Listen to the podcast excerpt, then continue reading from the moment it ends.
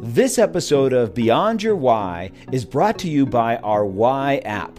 Head over to whyinstitute.com to take the Why app so you can discover your why today. Knowing your why is the essential first step in having the clarity to move forward faster and have a bigger impact. Welcome to Beyond Your Why podcast, where we go beyond just talking about your why and actually helping you discover and then live your why. And so, if you're a regular listener, you know that every week we talk about one of the nine whys, and then I bring on somebody that has that why. So, if you have not yet discovered your why, go to whyinstitute.com and discover your why, and then come back because this will have much more meaning for you when you know your why. Now, today we are going to be talking about a very rare why, probably the most rare why, which is the why of mastery, to seek mastery. Now, people with this why seek deep amounts of information over sometimes a broad variety of topics. They will pick a specific subject and begin to learn about it, often for the sheer joy of curiosity and learning something new. They gather and retain substantial knowledge in different areas. Typically viewed as experts in their area, they will insist that they have yet to truly master it. They are fearless about new subjects or ideas. In a discussion with a person with this why, you might hear them say, Wait, we need to think about this first. People with this why include artists, experts, masters, teachers, master craftsmen, theorists, programmers, and surgeons. Today, I've got a very fascinating guest for you. Her name is Elizabeth Buckley. Let me read you her bio. Elizabeth is a second generation tapestry artist and teacher of over 50 years. Her work evolved from using techniques of the Mexican and Rio Grande traditions to those of French tapestry. She further honed her skills in France, and I'm going to butcher this, but it's the Atelier of Giselle Brevet. Uh, she's going to correct that for me.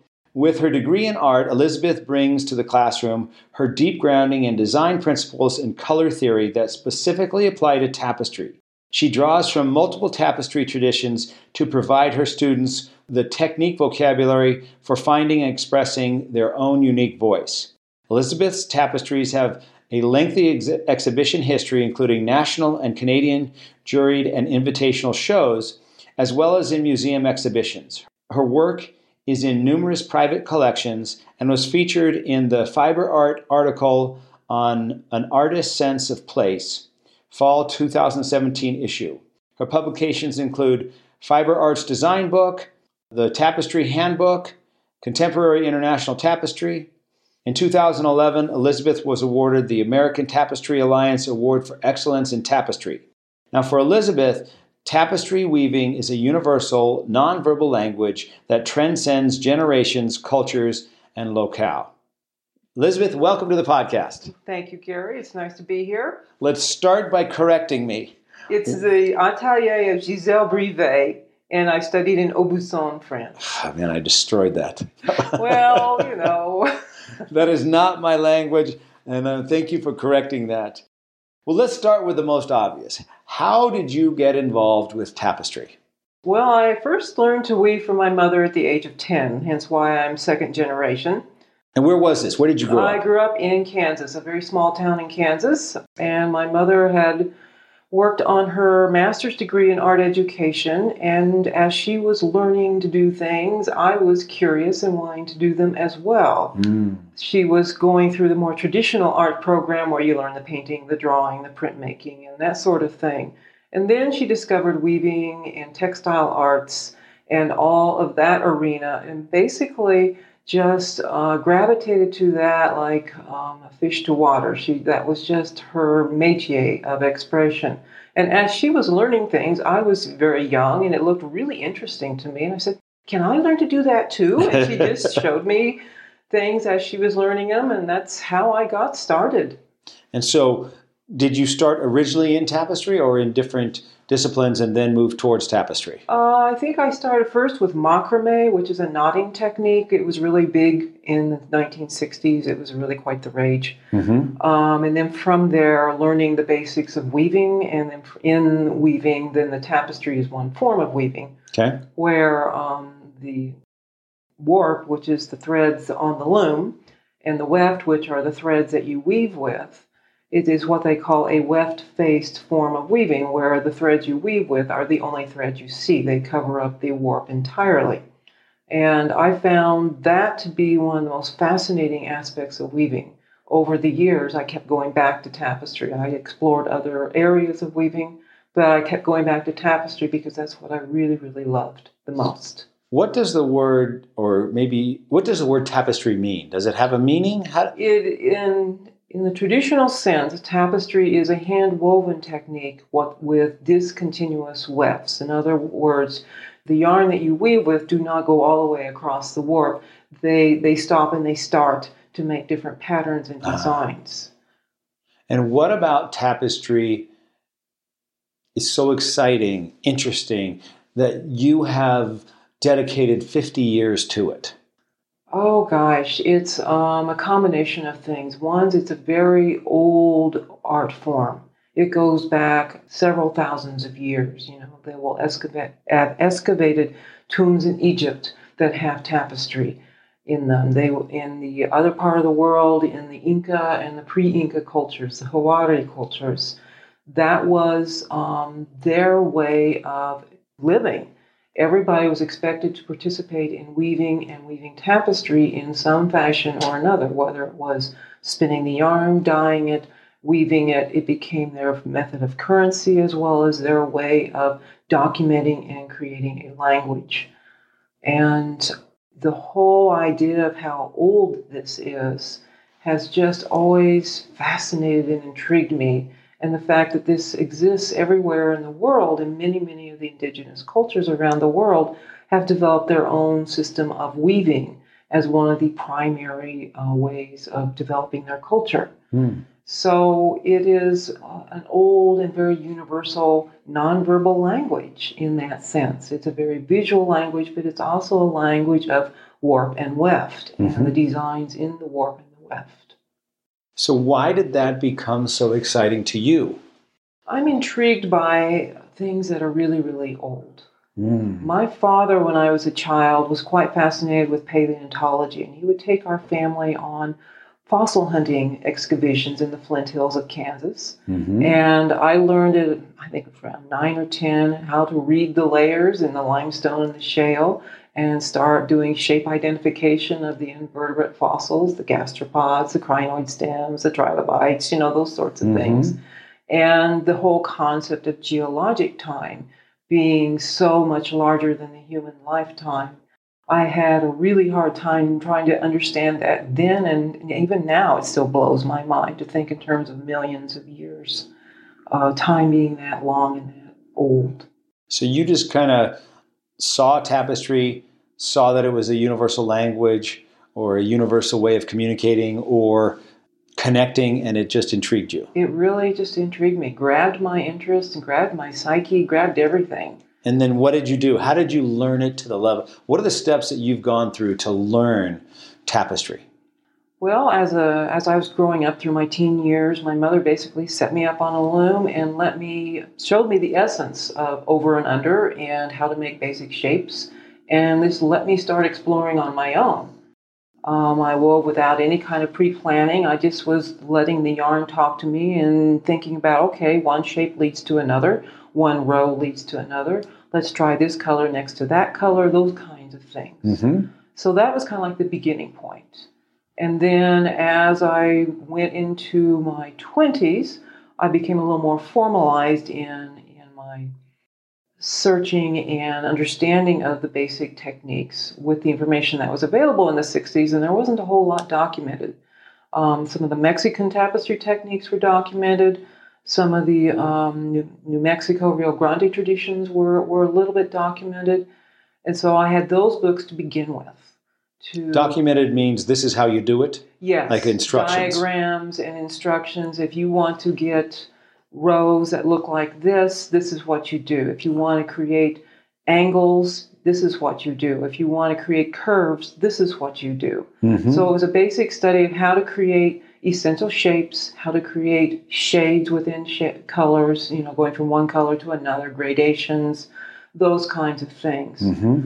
From there, I continued just weaving on my own, trying to explore what it is I wanted to express in, in this very interesting language. And the more I dove into it, the more intrigued I got with it. And I got to a certain point where I was at this point still designing and creating as I wove. And I got to a point where I was, my designs got too complex for me to hold it all in my head, basically. Um, mm-hmm. Um, I would spend more time staring at the loom than weaving because I was trying to figure out where I was going to go. Mm. And then I knew I needed to find a master to work with that would help me get some ideas down on paper in some fashion so that I would have a sense of being able to know where I was going to go next, mm-hmm. like creating a, a roadmap of sorts.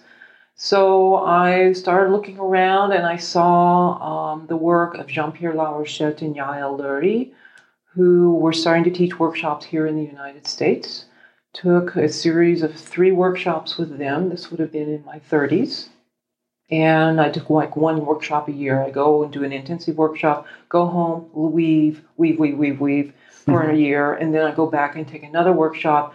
It's like, okay, show me more, and they would show me more, and then I go home and weave. So it was a you know incremental thing over a number of years. So when you're talking about going home and weave, weave, weave, weave, what give us a sense for how much time are we talking about? Well, tapestry is very time intensive. Mm-hmm. Um, to do areas, you know, the more detail you have in a small area, the more time it takes to weave it.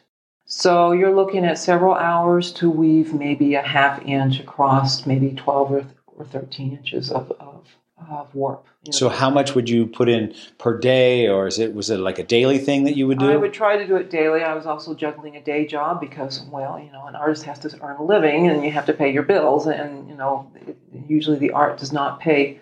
So I was I was also juggling a day job and uh, then weaving. Usually I would weave in the mornings first thing, and get up, crack a dawn, weave for a couple hours, then get ready to go to work and be out in the world. Best creative times are early in the morning. Mm-hmm. So, if you, how, what would a weekend be like for you? Oh, weekends were great. I would, um, then I'd have like two whole days. I wouldn't weave solidly the whole day because after a while, you focus on something, you just get really tired. But I would definitely weave the entire morning. If I got up at you know daylight and wove until about noon, I was a happy camper. okay, so for those uh, and I want to I want you to continue with your story, but I, I think it would be great to give the audience, the listeners, a sense of what one of your tapestries is like.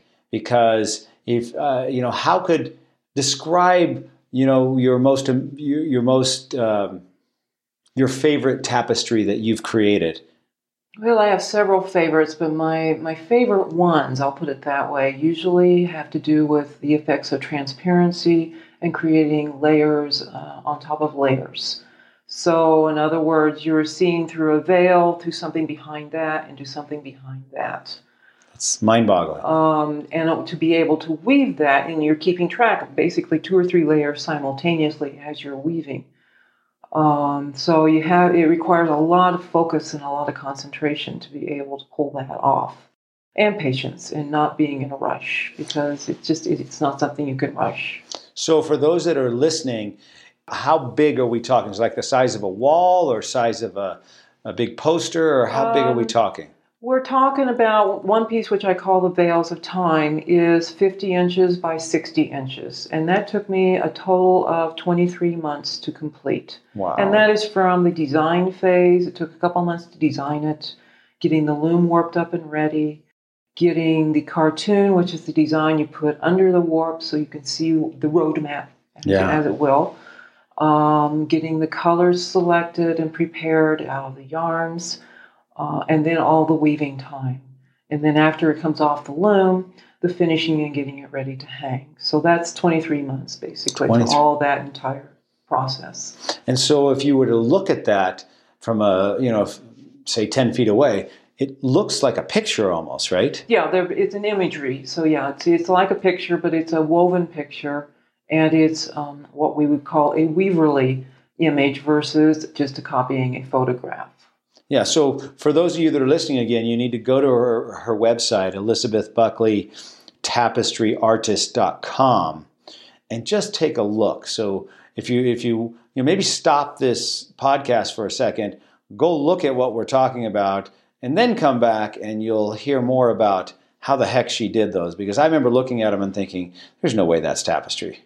I mean, it looks like a super detailed picture versus being made with pieces of yarn. Mm-hmm. That just was mind-boggling to me. And and initially, I go to what the heck would it take to be able to make something like that?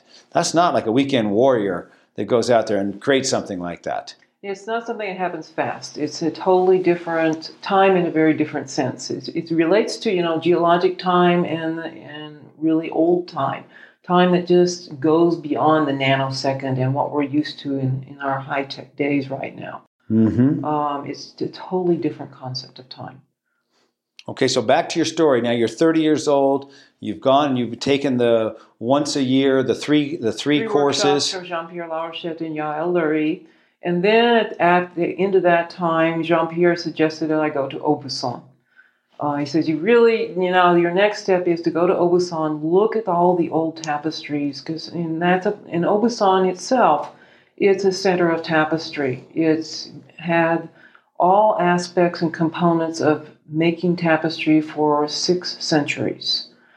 And it was recently, I can't remember which year, but within the last 10 years, declared a World Heritage Tapestry, World Heritage Site by the UNESCO. And um, they've created a Cité de la Tapisserie, and they've created all kinds of things to help visitors come to the town, see the ateliers, see the process of making tapestry, see the process of the dyeing, the plants that are grown, the dyeing, the mills that created the fiber, the ateliers that weave the tapestries, and then the restoration studios. It's all in one area of France. It's really a delightful, delightful place to be. So tapestry started in France? It did not begin in France. I think when they were tracing where the knowledge of weaving came from, it probably came from North Africa.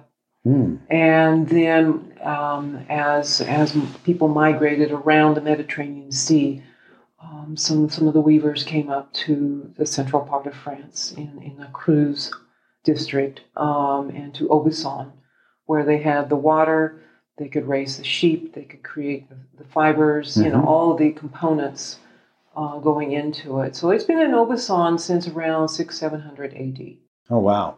So what did you learn there? You went there for how? You went I was actually there for only a month. A month. It felt like a lifetime. Okay. Um, where I was eat, sleep, live, breathe tapestry. Uh, wow. Uh, for a solid month. I was in the atelier of Giselle Brivet. She herself was a fourth generation master weaver. Mm. It was the women in her family. She grew up in Felletin, which is another area close to Aubusson, where they have another tapestry center. And it was in the women in her family that passed down the knowledge. And her husband, Henri Brivet, was teaching at that time the Aubusson School of Tapestry.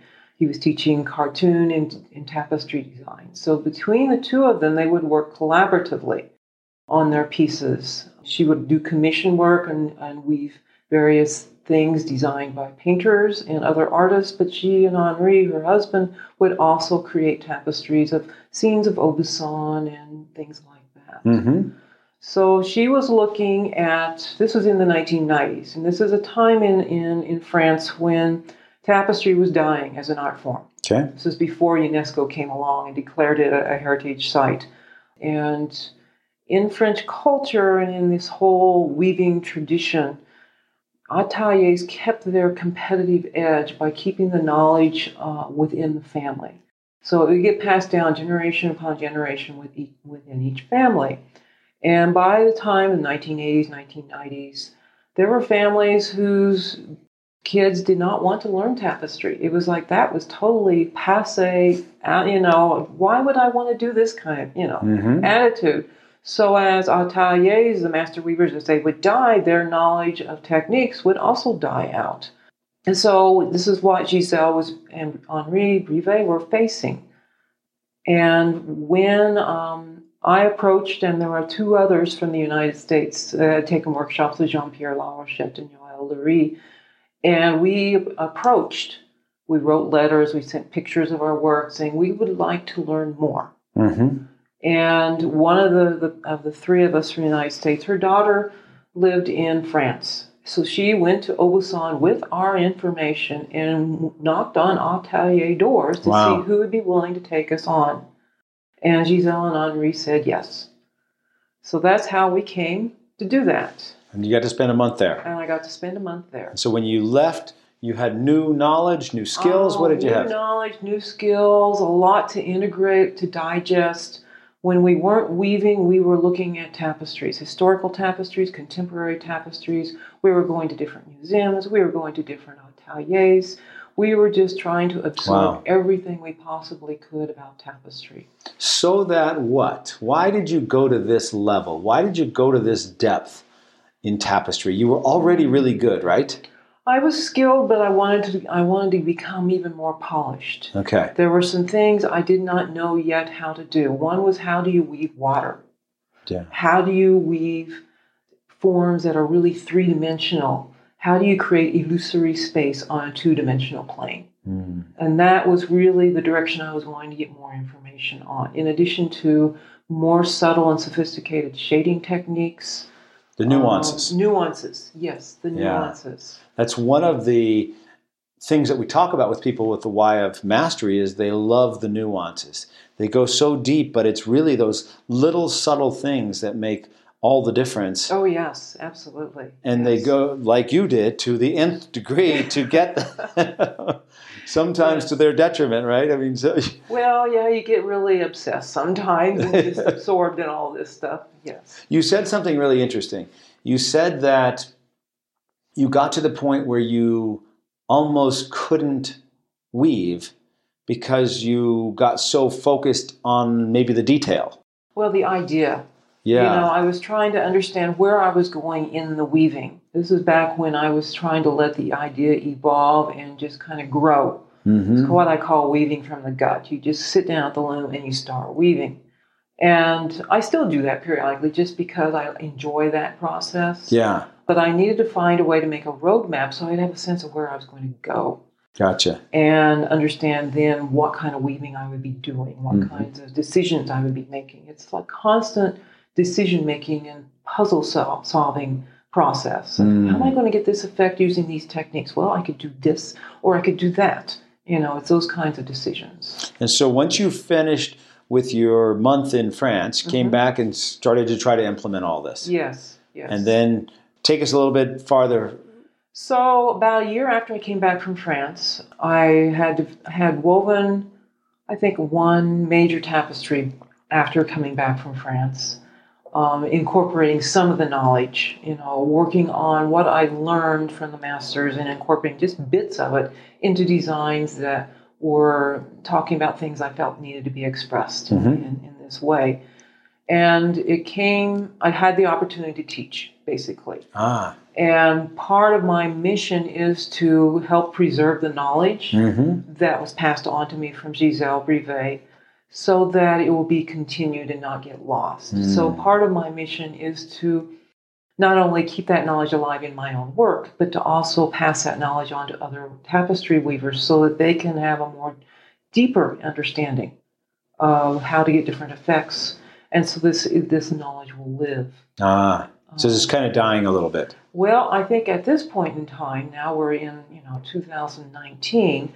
It's quite a ways from the 1990s. There has been a resurgence in tapestry here in the United States. Great. Um, and uh, with the um, UNESCO declaration of Aubusson being a heritage site, World Heritage Site, there's been renewed interest in vitalization there as well. So there's been new breath put into this this art form, Mm. which I'm really happy to see happening. So you now teach. You also do. So you create the tapestries, I create the tapestries. and then you teach courses to other people that I want do. to learn Yes, yes, from all the experience that you've had. yes. And and uh, what is that like teaching somebody? Oh, I love it. You know, it, there's it's like I have a captive audience. People want to learn what I love to do. It's like um, a win-win situation. People are really thirsting because they're they're struggling and they are they're frustrated because they can't get different effects and they want to know how to get different effects. I give them the tools to help them understand the theory behind why some of these techniques work visually and let them understand how the techniques work in a Weaverly way and how you can synchronize design and technique to create what you need to Mm. create. So, if somebody were to say that they believe that you're a master at this, do you? How does that feel to you? Do you feel like you're a master in in tapestry, or I think I'm getting in that mode, yes. I mean, there's always more to learn in any field, there's always more to learn. But I feel Mhm. like I have enough under my belt now to say, yes, I am a master, but a master who's always expanding and learning more, yeah, continuing your journey? continuing it, yes. What does tapestry represent to you? Is it a language? Is it a art form? Is it a currency? What is it to you? It's probably primarily a language and an art form, the two merging together. What do you mean? Well, it's a little hard to separate out the woven language from the visual impact of it. Mm-hmm. And the woven language is the techniques, but it's also the imagery you create. So that's why I say they're, they're the two go hand in hand. Hmm. What has been the most challenging thing for you to have been on this journey? Because you've invested your life to this. No, I've invested my life to this. Um, the challenge is living in the day to day world that is totally oblivious to this art form.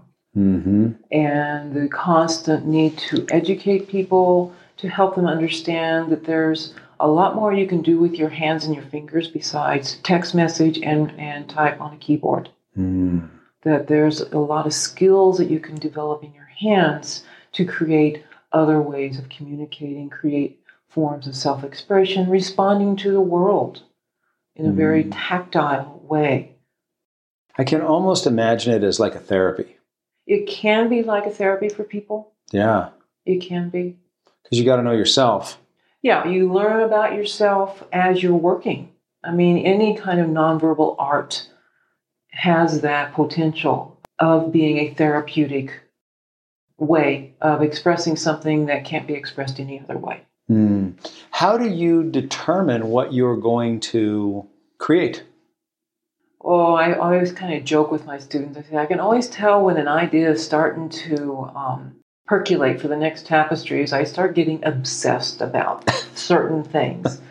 Uh, for one tapestry I did, I was getting obsessed by how the light reflects off of the leaves. I live have an acequia, irrigation ditch near my studio in the South Valley here in Albuquerque, and there are old, hundred-year-old cottonwood trees that grow along that.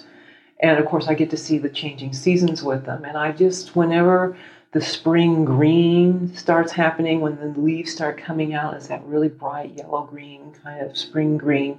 Or in the fall, when they start turning golden yellow and the sunlight is on them and it's just a glow. I was trying to figure out how do I capture the idea of light on leaves. And that Hmm. was my very first kind of initial idea for a tapestry that I eventually wove called Dialogues Through the Veil, where I was working with transparency and leaves falling and a waterfall of light. And it was just um, an interesting process. But ideas kind of start coming to me because I get obsessed about something. I get Mhm. intrigued by something. Something makes me really, really curious. Uh, and then I start just focusing on where that will take me. makes me wonder if mastery is um, just a form of curiosity, meaning Hmm. people become a master because they are so stinking curious, like you just said. Well, it is a form of curiosity, yeah. but it's also a form of wanting to hone that skill to the ultimate finesse hmm as well. How have you figured out how to get out of your own way? Meaning, Hmm. I understand that one really well. Everybody struggles with that. yes, uh, we have these conversations in my classes. I say, you know, we have this editor that lives in our head that says, Yeah. You're not an artist. Who do you think you are? No, no, no, no, no, all that stuff.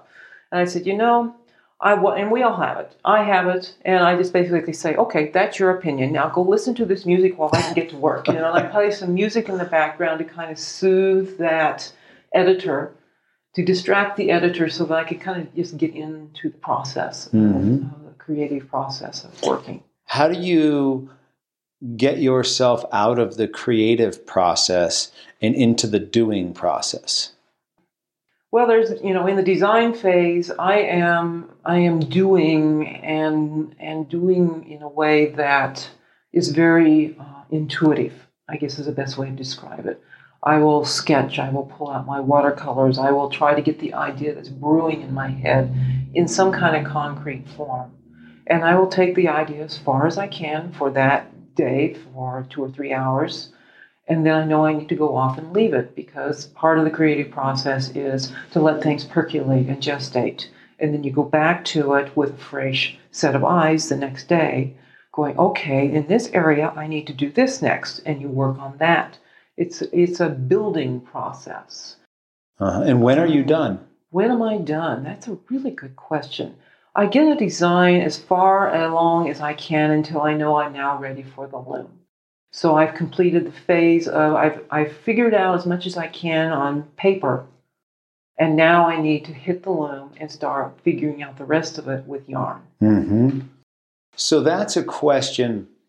The reason I ask that question mm-hmm. is because one of the things that I see with people with the Why of Mastery is they have. I'll give you an example. This one gal who has the uh, the Why of Mastery, she and her husband got a new dog, a puppy. Mm-hmm. And when I was talking to her, she said, "Oh yeah, we got this new puppy, and we're we're we're wanting to train our dog." And I said, "Well, how's it going?" And she says, "Well, I've I've read six books and I've watched three videos on how to train my dog." I said, "Great. How's the training going?" And she said, "Well, I haven't started yet."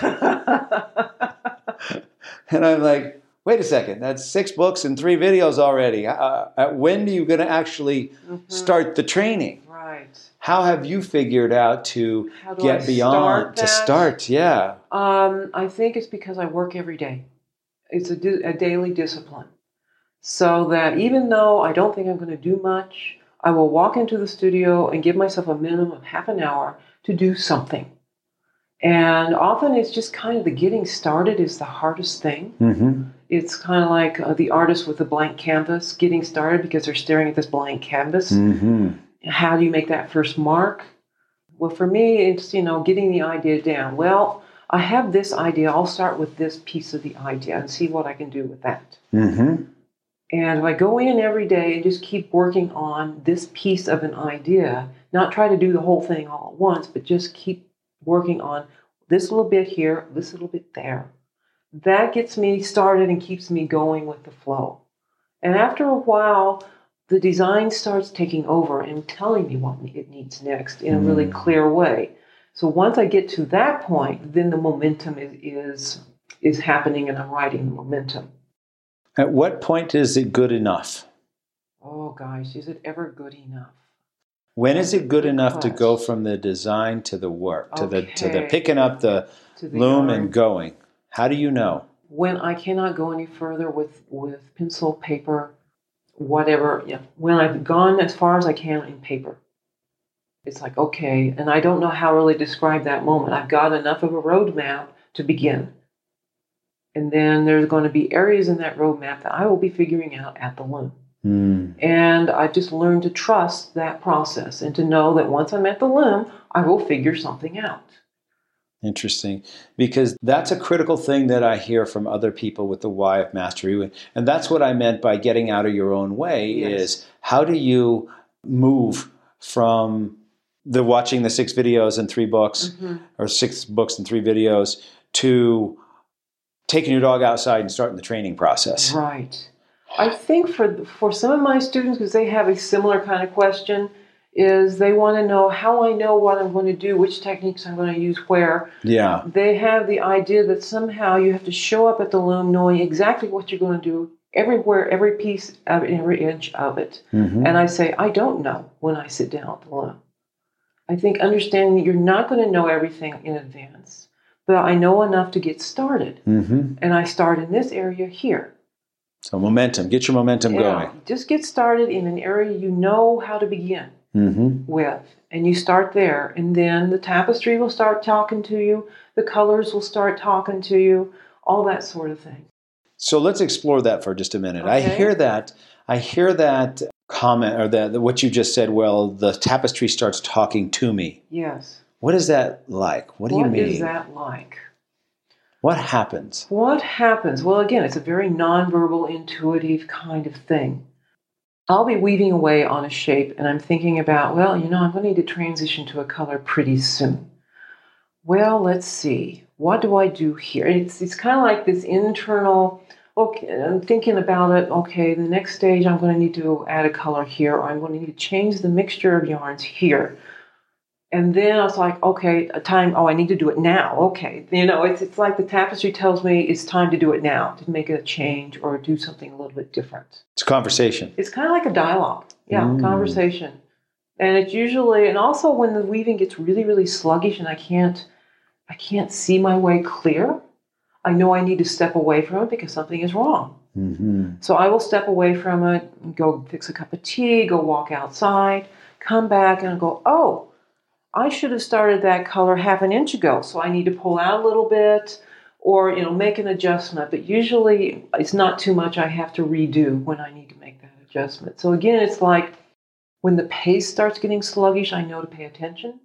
When it's going smoothly and, and flowing well, then I know that there's that the idea is is flowing like it needs to. It's a little hard to describe, but that's kind of it's a dialogue.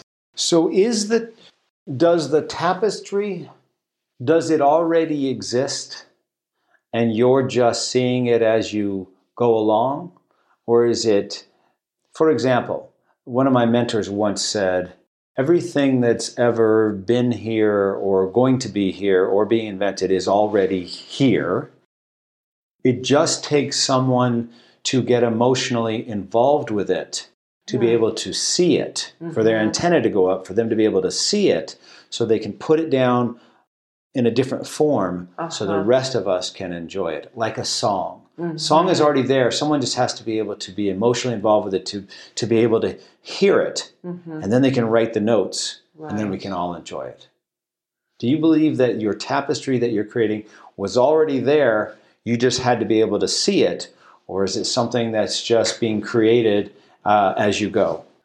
I think it's primarily all the elements are in the ether. Mm-hmm. All the components are in the ether, and it's a matter of finding them and seeing them. So there's a visionary piece of it. And it's a piece of knowing what needs to flow through me into the yarns. Mm-hmm. um, and trying to stay out of the way of whatever energy is flowing through my hands. Great way Um, to say it. Yeah. What's the future of tapestry? Well, I think it's pretty bright, actually. Is it Yeah. good? Yeah, there's are increasing numbers of people interested in learning to weave tapestry.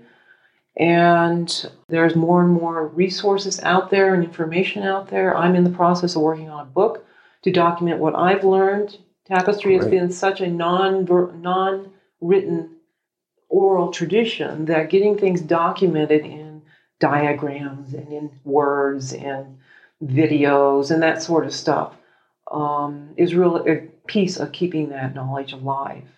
So, would somebody, do you get like commissioned to do a piece, or how does it work? Somebody's listening to this and they say, I really need to get a hold of Elizabeth. I would love to either buy one of her pieces or have her create something for me. How does that work? It varies from client to client.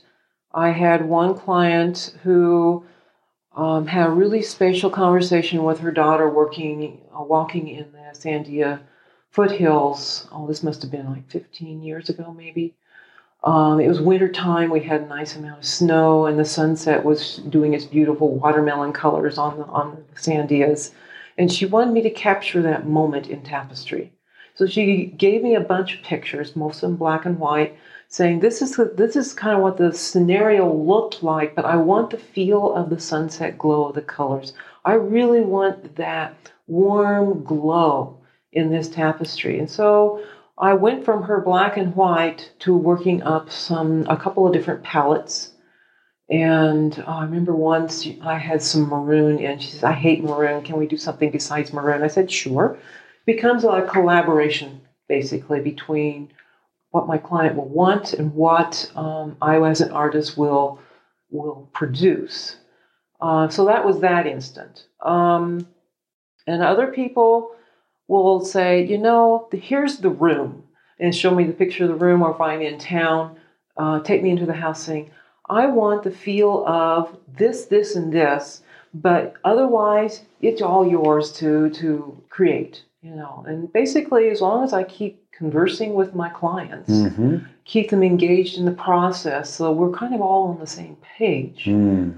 So it is Um, communication. It is really communication and a time in a form of collaboration, really. Mm. Yeah. And so, do um, so people can get a hold of you. How do they get? A, what's the best way to get a hold Uh, of you? via my website, my email address. Um, What's your email? Elizabeth at elizabethbuckleytapestryartist.com. Excellent.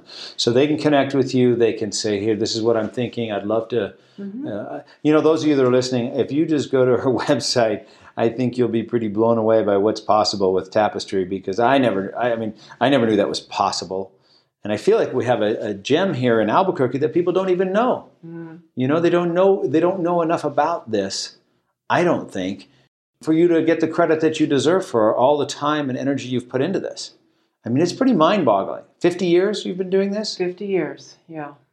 That's dedication. It is dedication. And so, uh, for those again that are listening, uh, take a look at it, get a hold of her, and, and you know, I just appreciate you being here and coming in and, and spending some time with me. I love hearing about the why of mastery because you do things that I couldn't even fathom doing. well, it's been my pleasure. I always love to talk about what I love to do. So, Well, thanks for being here. okay.